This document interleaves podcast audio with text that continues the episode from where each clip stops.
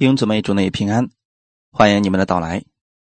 今天我们接着分享《哥林多后书》，今天我们要分享的是《哥林多后书》的第一章四到七节。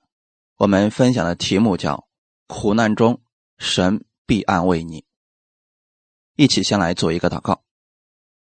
天父，感谢赞美你，你预备这么美好的时间，让我们一起在这里共同来分享你的话语。借着这样的话语，让我们在患难当中可以看到你的安慰。我们相信你所赐给我们的安慰，让我们能胜过各样的患难，并且去安慰那遭各样患难的人。今天我们领受从基督而来的力量，请你帮助我们，让我们在这个世界上看到这一切当中的美意。你会在凡事上帮助我们，赐给我们力量。祝福今天来寻求你的每一个弟兄姊妹，使我们在这里都得着你的供应，更新我们的心思意念，越来越多的认识你。奉主耶稣的名祷告，阿门。先来读一下圣经，《哥林多后书》第一章四到七节。我们在一切患难中，他就安慰我们，叫我们能用神所赐的安慰去安慰。那遭各样患难的人，我们既多受基督的苦楚，就靠基督多得安慰。我们受患难呢，是为叫你们得安慰、得拯救；我们得安慰呢，也是为叫你们得安慰。这安慰能叫你们忍受我们所受的那样苦楚。我们为你们所存的盼望是确定的，因为。知道你们既是同受苦楚，也必同得安慰。阿门。在这段经文当中，保罗就提到了他受苦的种种经历。这里所提到的受苦，主要历史背景是记录在《使徒行传》第十九章，也就是保罗在以弗所所受的逼迫之事。保罗经过这样的大患难之后，在这里回忆受苦的这些经历，他说出了他在受苦之中所得着的益处，这证明他确实明白了各样的患难当中神给他的安慰，他经历过了。我们不是在神的话语上说说就可以的，真正经过各样患难的人。他知道神是信实的神，许多基督徒常常在口头上和理智上也知道万事互相效力，让爱神的人得益处。可是真正这样的苦难临到的时候，许多人还是在怨言当中，还是无法明白神的美意所在。直到有一天，他经过了这些事情。胜过了这些事情，回头再看的时候，他突然明白了，这件事情对我还是有益处的，因为我看到了神的美好旨意。我们看一段经文，诗篇二十三篇四到六节：我虽然行过死荫的幽谷，也不怕遭害，因为你与我同在，你的杖、你的竿都安慰我。在我敌人面前，你为我摆设筵席，你用油膏了我的头，使我的福杯满意。我一生一世必有恩惠慈爱随着我，我且要住在耶和华的殿中，直到永远。你透过看大卫的人生经历，你可以知道，大卫一生当中遇到了很多的患难，包括他在写这个诗篇的时候。他也经过了患难，而这个患难大到什么程度呢？行过死荫的幽谷。如果人不曾有这样苦难的经历，绝对不会去使用“死荫的幽谷”这样的词。但是大卫用了，他用的时候，他是已经经过了这些死荫的幽谷，他在这些死荫的幽谷当中看到了神的安慰。他说：“他不怕遭害，因为你与我同在。当大卫能提到“我不怕遭害，因为你与我同在”，他是实实在在的在苦难中看到了神的安慰，看到了神的同在，也看到了神的拯救。在敌人面前，你为我摆设筵席。很多时候，我们总是祈求主，你不让我遇见敌人，你不要让我遇见患难。但圣经当中从来没有应许过，当我们信耶稣之后，不会遇见仇敌，也不会遇见患难。神给我们的安慰是：你可以经过死荫的幽谷，但你不要为你的性命担忧。因为我会帮助你，就算有仇敌，你也不要害怕，因为我会在你的仇敌面前摆设筵席。神借着各式各样的这些事情，要让我们福杯满溢。真正人的福气，不仅仅是指在平安的时候，神赐给你各式各样的好处，这才叫福气，而是在患难当中，神给你力量。让你胜过各样患难，这也是福杯满溢的一种。大卫明白了，所以他说：“我一生一世必有恩惠慈爱随着我。”那这一生一世当中，大卫认为，无论是患难、是平安、是富足，我都看到了神的安慰，我看到了你的慈爱，看到了你的恩惠。我也希望我们弟兄姊妹能看到神在各样的环境当中都有他的慈爱和安慰。约翰福音十六章三十三节，我将这些事告诉你们，是要叫你们在我里面有平安，在世上你们有苦难，但你们可以放心，我已经胜了世界。这是神给我们的应许。耶稣在这世界上有苦难、有仇敌的攻击，但是他都胜过了。甚至在死亡临到他的时候，他也胜过了死亡。我们今天相信耶稣从死里复活，我们相信他是我们的主，那就要告诉我们一件事情：你现在在基督里边，在基督里边有平安。这个真正的平安，不是你一帆风顺，没有一丁点的波浪，而是在你遇到患难的时候，即便是骤风暴雨的时候，你心里边依然有平安，因为你知道你在基督里边。神给我们的安慰是在世上你们有苦难，所以如果今天有人告诉你信了耶稣了，你不会有一丁点的苦难，那一定是骗你的。圣经的经文告诉你的是。在世上，你有苦难，所以你会遇到一些烦心事情，会因为传福音的缘故受别人的蔑视、别人的不理解，甚至攻击等等，这都是苦难。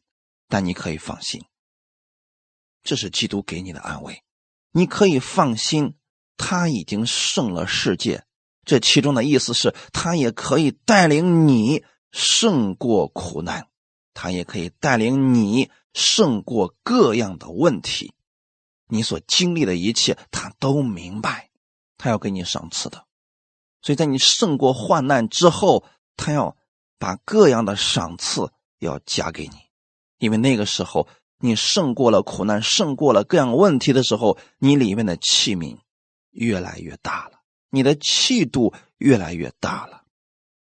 所以，我们对苦难抱有什么样的态度，可以决定我们生活当中的。姿态是什么样子？这会影响我们对生活的态度。神借着各样的苦难来造就我们的品格。罗马书第五章一到五节，我们既因信称义，就借着我们的主耶稣基督得与神相合；我们又借着他因信得进入现在所占的这恩典中。并且欢欢喜喜盼望神的荣耀，不单如此，就是在患难中也是欢欢喜喜的，因为知道患难生忍耐，忍耐生老练，老练生盼望，盼望不至于羞耻，因为神所赐给我们的圣灵，将神的爱浇灌在我们心里。我们人呢，在出生以后，我们是很脆弱的，在各样的风雨当中，它可以帮助我们锻造各样的品格，各样美好的品格。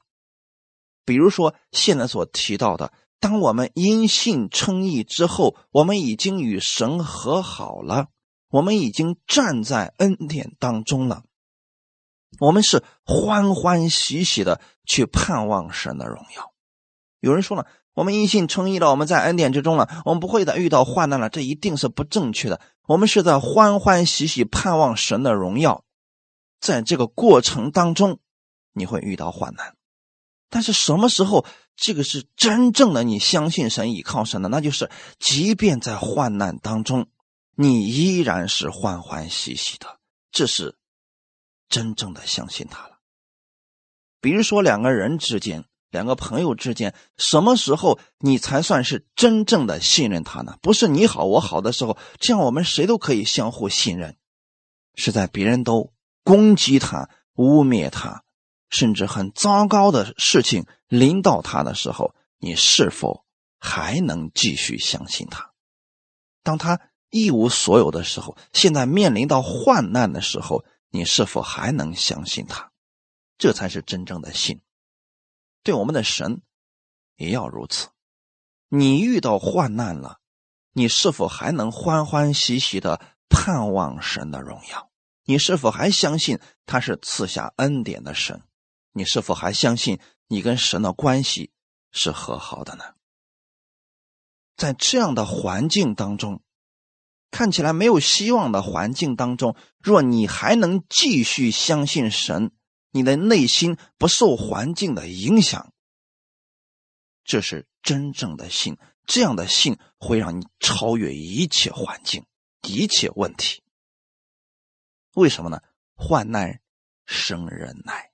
忍耐是一种品格，而这种忍耐的品格一般都是在患难当中产生的，在平安当中，在福乐当中，人不需要忍耐，也产生不了忍耐的品格呀。所以弟兄姊妹，也许现在你说，为什么我祷告了许久，这个患难的问题还没有解决呢？你要透过各样的环境来看到神的伟大。他要帮助你，也许这个环境没有立刻的挪走，是要给你忍耐的品格，为的是把你放在更高的位置上，让你承受更大的祝福。比如说《创世纪》当中提到的约瑟，其实神也可以瞬间把他放在埃及宰相的那个位置，可是为什么神没有那样？因为如果不经过这样的患难，他没有这些品格的时候，他坐在那个位置上，他很快就下来了。患难生忍耐，忍耐生老练。如果你常常能够对人给你的各样评论，啊，好的、坏的、糟糕的，都能够忍耐，那你就是一个老练的人了。在这个世界上，老练的人。无论做什么事情，他心里都有数的。我希望大家能够明白，这一切是从患难开始的，不是让你们去追求说卓娜，今天你给我点患难吧？不是的，平安当中我们感谢神，患难来临的时候，我们仍然感谢神去迎接他。你知道，这是你造就品格的最好机会。神知道你的人生当中。你的问题在哪里？怎么样才能够克服你人生当中的短板？所以这些患难临到了，引起你的生气了，让你发怒了，让你心里边恐惧了，这都是你人生当中的短板。所以神借着这样的环境，就是要提升你，胜过他。我们在各样的患难当中是有盼望的。我们的盼望在哪里呢？神的应许，因信诚意，我们的神不会丢弃你的。盼望。不至于羞耻，你只要时时刻刻记得神是爱你，叫爱神的人得益处，是指在各样的患难当中，神都能让他互相效力，让你得益处，把神的这份爱放在你的心里边，这个时候你就得着安慰了。看我们今天的本文，《格林多后书》第一章第四节：我们在一切患难中，他就安慰我们，叫我们能用神所赐的安慰去安慰那遭各样患难的人。一切患难当中，保罗说的非常的确定，不是在一些患难当中神安慰你，在你故意犯错里以临到的患难，他就不安慰你，是一切患难当中。这是保罗自己的亲身经历。他在以弗所的时候，因为传福音，银匠迪米丢不服气了。因为他影响了人家的生意，把人家假神都给破坏了。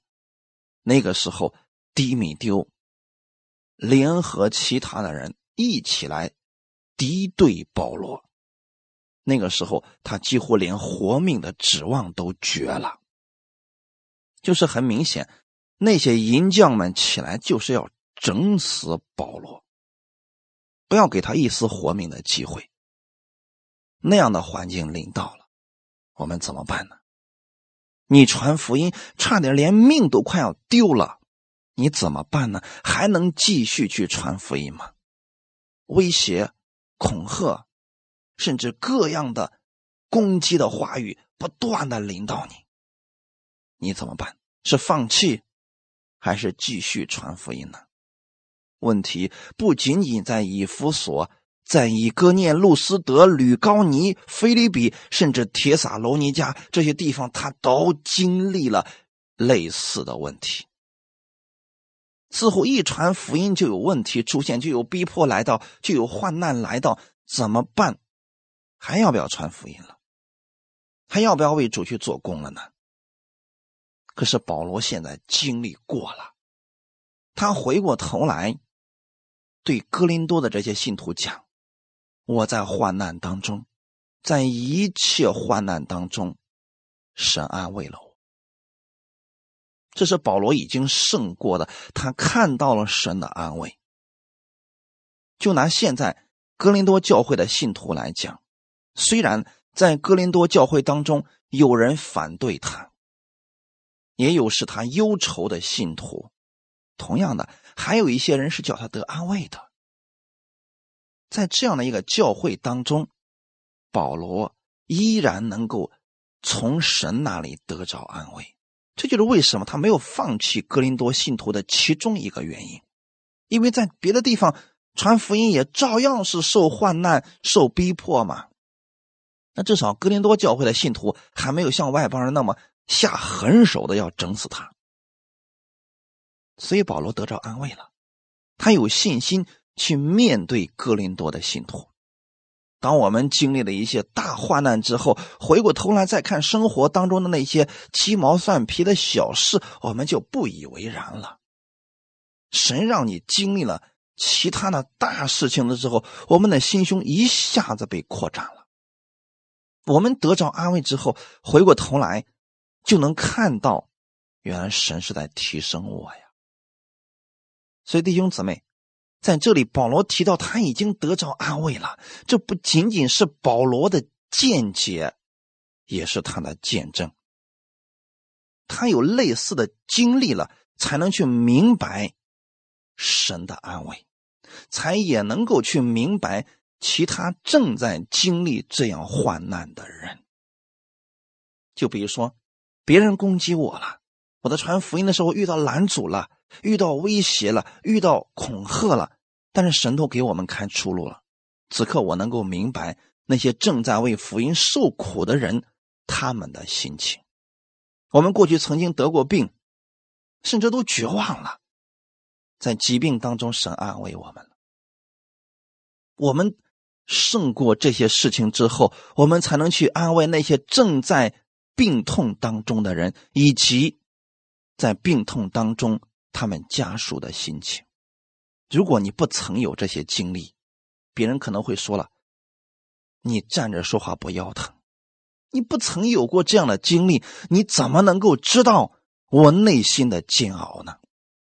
但是，当我们有类似的经历的时候，我们可以去安慰他们：“是的，我明白你现在的心，因为我也有过这样的事情。”当你把你的经历跟他们去分享的时候，这个人就立刻得着安慰了。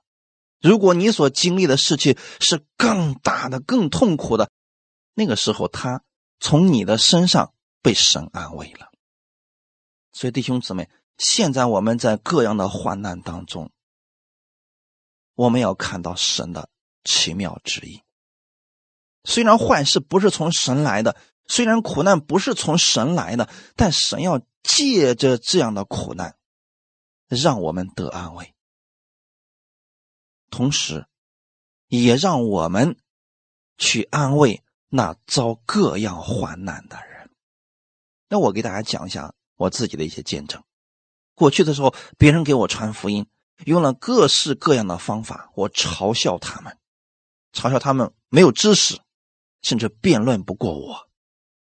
但今天，当我给一些人传福音的时候，特别是有知识的人，他们也嘲笑我，他们攻击我，用我当年给别人说过的话，今天临到我身上的时候，我内心其实是一笑而过的。在他们的身上，我突然看到了，当年我就是这个样子呀。可是神没有放弃我，所以今天我才不会去放弃这些人。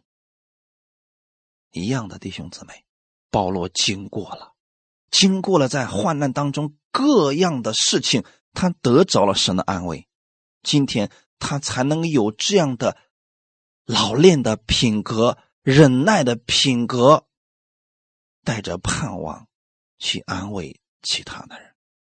因为只有我们自己经历过了那个品格产生之后，才能够给别人带来真正的安慰。这就叫做感同身受。格林多后书第一章第五节，我们既多受基督的苦楚，就靠基督多得安慰。如果你不理解这句话的意思，不知道保罗要表达什么，你可能很快就会解释成为我们要多受苦，就多得安慰。那我没事，我们去受苦吧。我们去叙利亚，我们去伊拉克好了，我们去伊朗好了。神不是让我们没事找点苦去受，不是这样的。我们既多受基督的苦楚，这不是我们的苦是什么呢？你多受了基督的苦楚，那么基督的苦楚到底是什么呢？因为基督的原因而受苦。基督为什么受苦？他没有犯罪，他也没有恶意去挑衅过别人。他为什么受苦呢？他受苦是因为要把福音给人，结果人不理解，攻击他，鞭打他，辱骂他，这就是基督的苦楚。所以今天觉得不是因为我们犯罪受苦，而是因为我们因为福音的缘故，我们因为基督的原因，所以受苦了。你是会得着极大的安慰的。因为耶稣在受苦的时候，很多人还不理解，还耻笑他，说：“医生啊，你救你自己吧。若是你从十字架上下来，我就相信你。”那个时候，他们对耶稣一点都不认识。但是今天，当我们明白基督这些受苦是为了让我们得安慰，为了让我们得益处的时候，我们心里边明白了神的爱。我们知道这是神的美意。虽然苦难叫我们的身体不太舒服，可能叫我们的物质上也受了损失，但是让我们生命的品格却越来越老练，让我们的盼望是持久的盼望。马太福音第五章十到十一节：为义受逼迫的人有福了，因为。天国是他们的。人若因我辱骂你们、逼迫你们、捏造各样坏话回谤你们，你们就有福了。耶稣在这里边给我们说的非常的清楚：为义受逼迫的人有福了。很显然，保罗是这样的，彼得是这样的，其他的使徒们也是这样的。他们知道他们是天国的人，所以他们为义受逼迫，他们不觉得羞耻，他们觉得自己有福了。今天，如果有人因为你传福音，因为你发福音的信息，逼迫你、攻击你，你有福了。不要去辱骂他们，也不要去回击他们，要为他们祝福。因为神要把各样的赏赐要给你了。你在接受着他们这样的逼迫和患难的时候，神要安慰你的。你别指望透过这些人回转，这些人来安慰你。我们总是要把目光放在耶稣的身上的。他们确实会。捏造各样的坏话去回谤你们，但是神告诉我们的是：你有福了，因为你知道你是有福的，所以你不去回击他们，即便是他们捏造各样坏话毁谤你，你也不去跟他辩解什么。这是一种老练的品格，很多人没有这种品格呀，就还没达到这种生命的程度。别人说每一句坏话，我们立马蹦高去给别人解释啊，去要去据理力争，证明自己是正确的。但真正有一天，当你的生命达到丰盛的程度的时候，你会像耶稣一样，别人辱骂你、诽谤你、捏造各样的坏话攻击你，你会不说一句话，也不做解释。耶稣是这样对待那些攻击他的人的。如果今天你说这一点，我好像现在已经达到了，恭喜你，你已经在福气当中了，因为神会为你辩解，神会为你伸冤，你何必自己去跟那些人去解释呢？他既然想攻击你，捏造坏话去毁谤你，你说的越多，他们攻击你的越厉害。我们看彼得前书三章十四到十六节，彼得前书。三章十四到十六节，你们就是为义受苦，也是有福的。不要怕人的威吓，也不要惊惶，只要心里尊主基督为圣。有人问你们心中盼望的缘由，就要常做准备，以温柔敬畏的心回答个人，存着无愧的良心，叫你们在何事上被毁谤。就在何事上可以叫那诬赖你们在基督里有好品行的人自觉羞愧。阿门。这个意思是什么呢？今天你为了传福音，好心去帮助别人，结果别人毁谤你啊，攻击你，你是有福的。请记得你是有福的。这个福气可能世人看不明白，但你要看明白。神知道你所受的一切。不要怕人吓唬你，也不要惊慌，不要惧怕。那怎么办呢？心里尊主基督为圣，很简单。别看这些人做什么，别去听这些人说什么，你心里要相信，神将你分别为圣了。我们的主耶稣基督看你是宝贝。如果有人问你说：“你看别人都这样攻击你了，你为什么还对他们不放弃呢？你为什么不还击呢？”别人问你心中盼望的缘由，你就要常做准备。怎么准备呢？你自己如果不曾明白神给你的安慰，神给你的保护，神给你在敌人面前要摆设筵席，我们没有办法有温柔的心。我们可能早都生气了，被敌人给激怒了。但如果你明白了，我们的主要在你仇敌面前为你摆设筵席。那就是仇敌依然在你面前跳来跳去，但神给你摆设的是筵席，他没有办法影响你去吃你的美味儿。你不能因为仇敌在你面前，你都不吃神的筵席了，你要过去跟他辩论，要跟他争论，争个对错和输赢，这完全没必要啊。所以你要有温柔的心，去回答。那些有疑问的人，同时呢，你要有敬畏的心。这个敬畏的心是指对神有敬畏的心。我们的盼望是从敬畏神开始的。如果你对神都不敬畏的话，盼望从哪里来呀？你的温柔从哪里来呀？十六节说，存着无愧的良心。那意思是什么呢？你既然知道别人是诽谤你、是攻击你、是恶意造谣的，你心里就压根儿不要把这些事儿放在心上。那既然是编造的，你又何必去解释呢？叫你们在何事上被毁谤，就在何事上可以叫那诬赖你们在基督里有好品行的人自觉羞愧。这意思很简单，他们在什么事情上毁谤你、诬陷你，那么你就在这方面的事情上显出温柔的心。谣言不攻自破，不是解释的问题，是你真正的。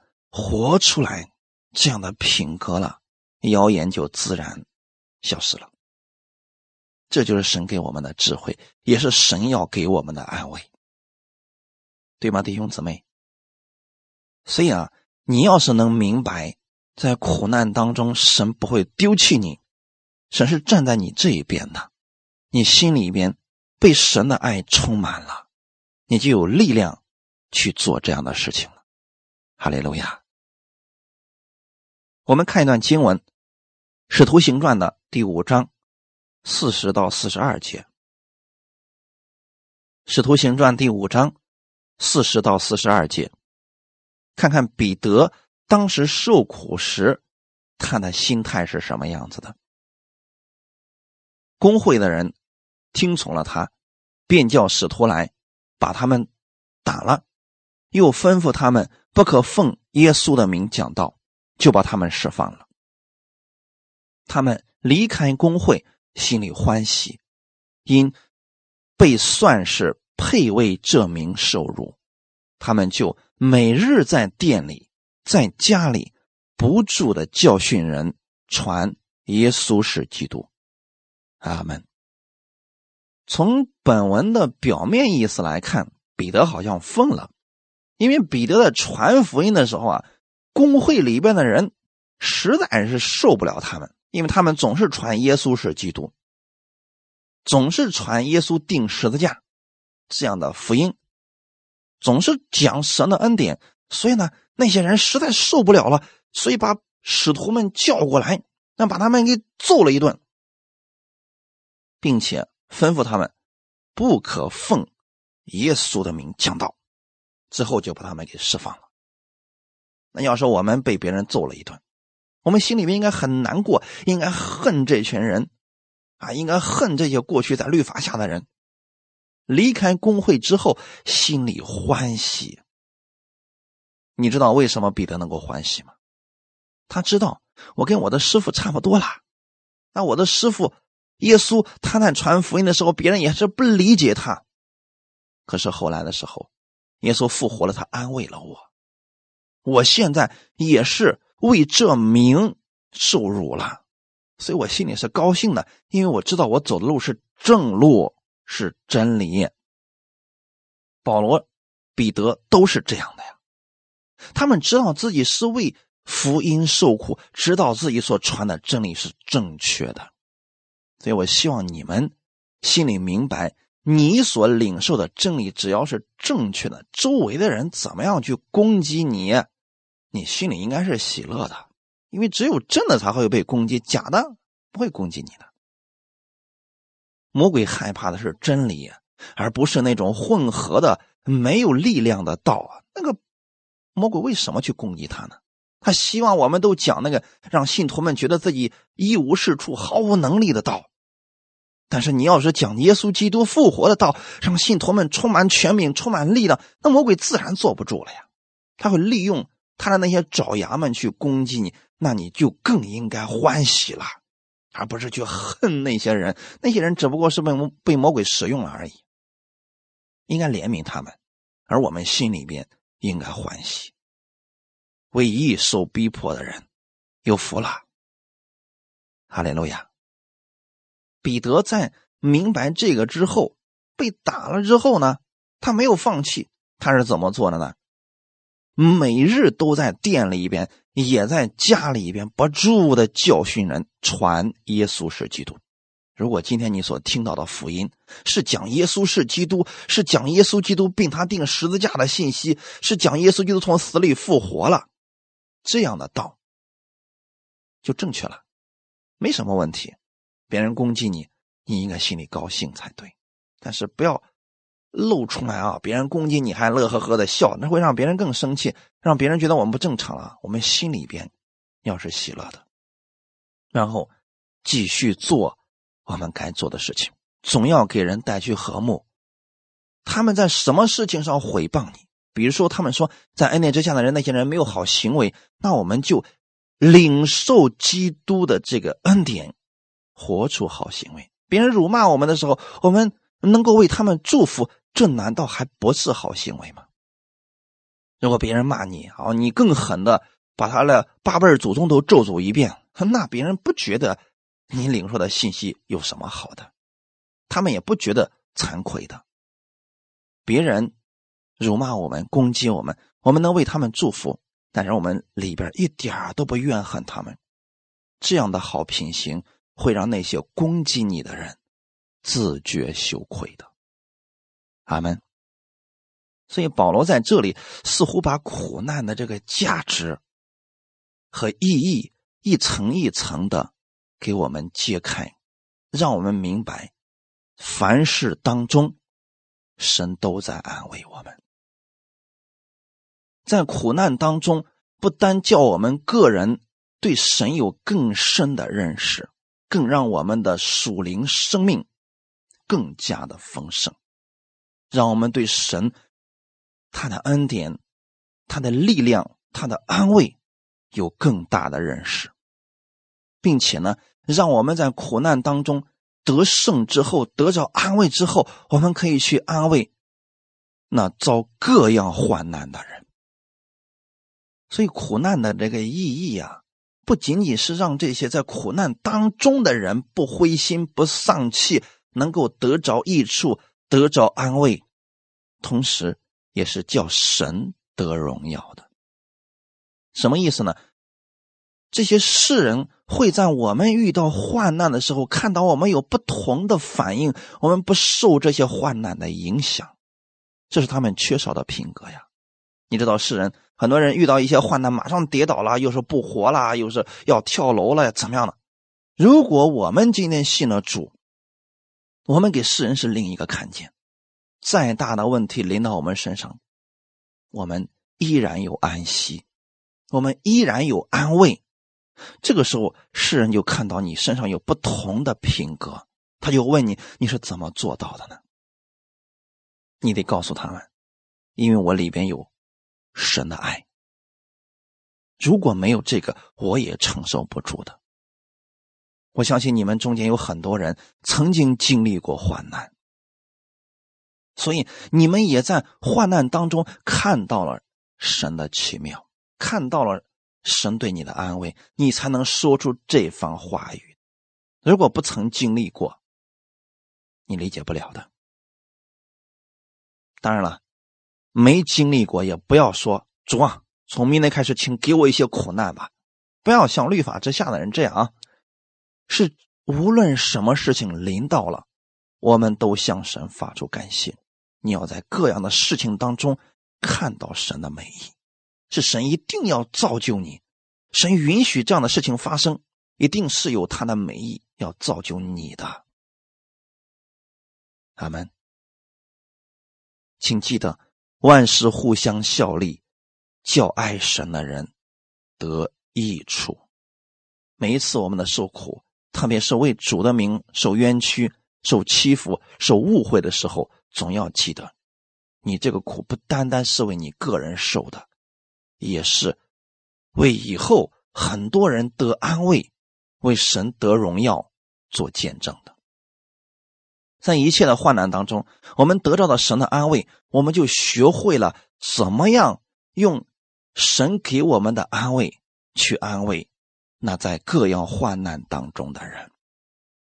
有些人不理解，问我说：“你才三十多岁，为什么你在很多事情上？”都处事不惊呢？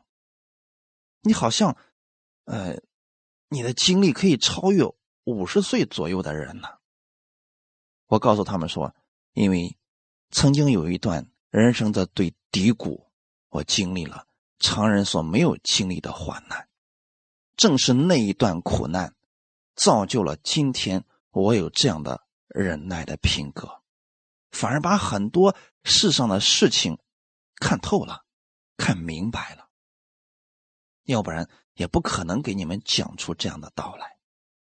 因为我们曾经吃过亏，曾经被误解过，被别人冤枉过，被讥笑过，领略了其中的痛苦。但是我同时也看到了神给我的安慰，我看到了神的公义，看到了神他的大能以及他的拯救，我确知神是信实可靠的，所以今天我才能去安慰那些。在患难当中的人，我告诉他们不要担心，神不会放弃你的，要有盼望，因为这个事情之后，神要把更大的福气给你的。我经历过了，我才能对他们说出这样的话语，才能给他们真正的安慰。所以今天你从苦难当中出来之后，胜过了，你就能去安慰跟你有类似痛苦的人。阿门安慰人绝对不是凭口头上说几句同情别人的话。你如果没有这样类似的经历，你说的话别人是无法理解的。但若是你真的经历过了，也许你的一句话语，这个人立刻得着安慰了。这些是我们属灵的基业，是非常宝贵的资产。所以大家。在苦难当中的时候，不要总想到我受损失了，我受威胁了，我受委屈了。经过这些患难之后，你要得着更大的神的祝福。神不仅仅要在这个事情当中让你得着安慰，还让你要有美好的品格产生，让你去安慰更多的人，要提升你，要给你更大的福气的。再看今天的本文，《格林多后书》第一章六到七节，我们受患难呢，是为叫你们得安慰、得拯救；我们得安慰呢，也是为叫你们得安慰。这安慰能叫你们忍受我们所受的那样苦楚。我为你们所存的盼望是确定的，因为知道你们既是同受苦楚，也必。同得安慰，好像很多人不理解这句话语。如果你曾经有跟保罗相同的经历，这句话语非常容易理解。保罗曾经在各地传福音的时候受过患难，被别人误解、逼迫、毁谤、不认可。他从神那里得着安慰了，所以现在在面临哥林多教会这些人对他的这个逼迫的时候，他一点都不觉得这是个问题。那现在谁觉得这是个问题呢？哥林多教会当中，目前为止，真正爱主的那些人，他们还没有明白这些。那我们再回过头来看一下，哥林多人现在这个教会。他们的问题在哪里呢？在格林多前书当中，我们可以知道，格林多教会分门结党、拉帮结派，互相攻击、互相告状，整个教会是乌烟瘴气，看不到一丁点神的爱、神的恩惠。他们对神有错误的认知，导致教会里边一片混乱。信徒软弱得病，有人年轻轻的就死去了，好像在这个教会当中完全没有基督的能力，这让当时愿意相信基督的信徒们失去了信心，看不到盼望。他们看到的教会就是乌烟瘴气，你攻击我，我攻击你，甚至连世人都不如。如果今天你也遇到了类似的苦难，你觉得是教会当中没有盼望？信徒跟信徒之间互相攻击，做生意大家彼此谩骂；牧师跟牧师之间互相不和睦，互相攻击；你觉得教会当中好像还不如世人，你甚至想放弃你的信仰的时候，这是你受苦了。这就是现在哥林多教会当中那些真正爱主的人，他们所面临到的苦难。他们想放弃自己的信仰，因为他们看不到盼望了。而保罗之所以讲自己的这些见证给他们，是想告诉这些在软弱当中的信徒：你们不要灰心。你们现在看到你们教会当中的这些分门结党、彼此攻击，是因为他们的生命太幼小。但是我不觉得他们的攻击对我能造成什么影响，因为我的焦点不在他们的身上，我在基督的身上。我们的盼望永远不是在基督徒的身上，而是在基督的身上。你也别指望基督徒能给你带来永久的安慰，你的安慰是从神而来的。哈利路亚！保罗认为，在这些患难当中，就算。格林多人攻击他，但至少比那些外邦人要强很多呀。至少他们还是信主的人呐，用真理教导他们还是能听得进去的呀。所以他现在想安慰那些真正愿意依靠主的那些格林多教会的信徒，说：你们现在是跟基督一同在受苦呀。当年耶稣基督传福音的时候。他的同胞们也是不理解，也是如此的攻击他。今天你们是跟基督一同在受苦难，那将来你们有一天一定会得安慰的。也就是保罗确信，格林多人一定会改变，一定会翻转，他们的生命一定会成长，因为里边已经有了基督的生命了，他不可能。越来越糟糕，比世人还不如，只是因为他们不明白真理而已。只要他们离开了这个分门结党，不再说我是属谁的，我是属谁的，他们的生命就得以成长了。只要他们焦点回到基督的身上，他们的生命就反转了。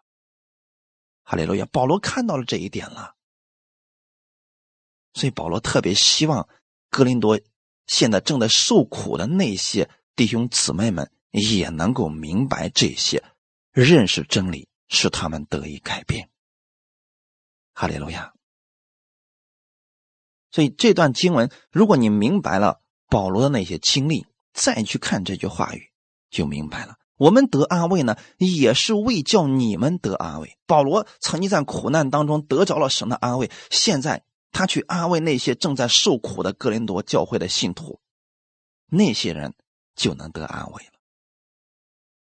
第七节说：“我们为你们所存的盼望是确定的。”这句话语很简单，保罗确信格林多教会的信徒一定会改变。这个盼望他从来没有怀疑过，因为他相信的不是自己有多大的能力能改变他们，他相信的是真理不断的浇灌，这些人一定会反转。所以今天。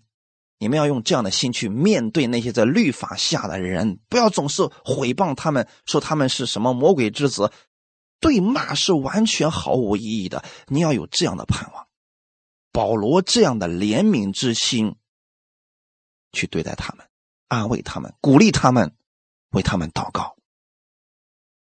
你所存的盼望是确定的，你也要相信神能改变你。也能改变他。我们在不认识恩典的时候，我们跟他们一样的呀，只是现在我们早一天走出来了而已。所以我们要活出这恩典的生命，让他们看到不一样。他们格林多人之所以得安慰，是因为保罗的见证使他们觉醒了。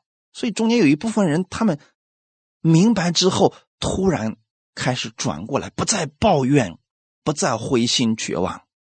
他们开始相信神的安慰，相信从神而来的恩典能够坚固他们的信心。保罗写这封信，是因为他已经从患难当中走出来了，他现在知道格林多教会当中的信徒需要这样的安慰，他把格林多的信徒看作是基督的肢体，是教会，所以他们难免为福音的缘故受到各样的苦楚。这大家都在互相攻击、分门结党的时候，有不有一部分真心爱主的人，确实是很灰心绝望的。但是这个时候，请不要灰心。我也想安慰这样的人，特别是你，你看到你们教会当中是乌烟瘴气的，你不要灰心，你要为他们祷告，要从神那儿得着爱，得着力量。你相信神一定会反转他们，他们只是不明白真理而已。当然了。你为主受的苦，神是纪念的，神必然会安慰你，也会赐下力量给你。哈利路亚。总而言之，在这几节经文当当中，我们看到了保罗从自己受苦的经历当中，经历到了神的安慰和慈爱。他相信，在患难当中，神是给他盼望的神，所以他对对在那些。